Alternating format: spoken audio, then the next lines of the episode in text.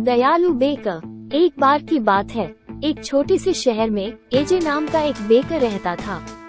एजे अपनी स्वादिष्ट ब्रेड और केक के लिए जाना जाता था, लेकिन उससे भी ज़्यादा वो अपने दयालु हृदय के लिए जाना जाता था। वो अक्सर अपने बनाए हुए ब्रेड और केक कस्बे में गरीब लोगों को फ्री दे देता था।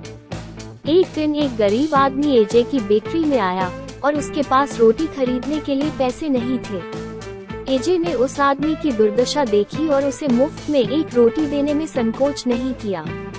अगले दिन, वही आदमी एजे की बेकरी में लौटा और उसने पिछले दिन मिली रोटी के बदले में कुछ काम करने की पेशकश की। एजे आदमी की उदारता से हैरान था और उसे कुछ काम करने के लिए देने को तैयार हो गया। आदमी ने कड़ी मेहनत की और बहुत ही उत्कृष्ट काम किया। एजे उसके काम से खुश हुआ और इस बार उसे इनाम के तौर पर कुछ अतिरिक्त रोटियाँ दी। अगले दिन, वो आदमी बेकरी में वापस आया और एजे के लिए फिर से काम करने की पेशकश की। एजे उस आदमी की काम करने की इच्छा से प्रभावित हुआ और उसने उसे कुछ और काम करने को दिए।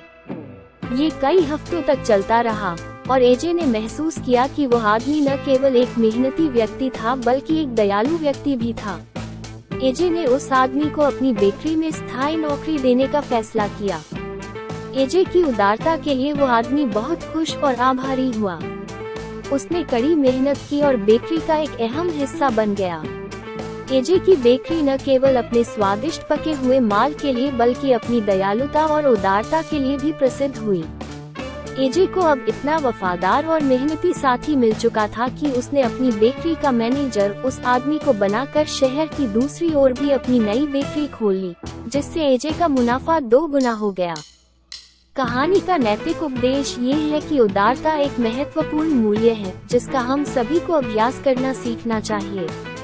एजे के कार्य हमें सिखाते हैं कि दयालु और उदार होना दूसरों के लिए खुशी और सुख ला सकता है, और ऐसा करने से हमारा किया हुआ अच्छा काम लौटकर वापस हमें ही मदद करता है।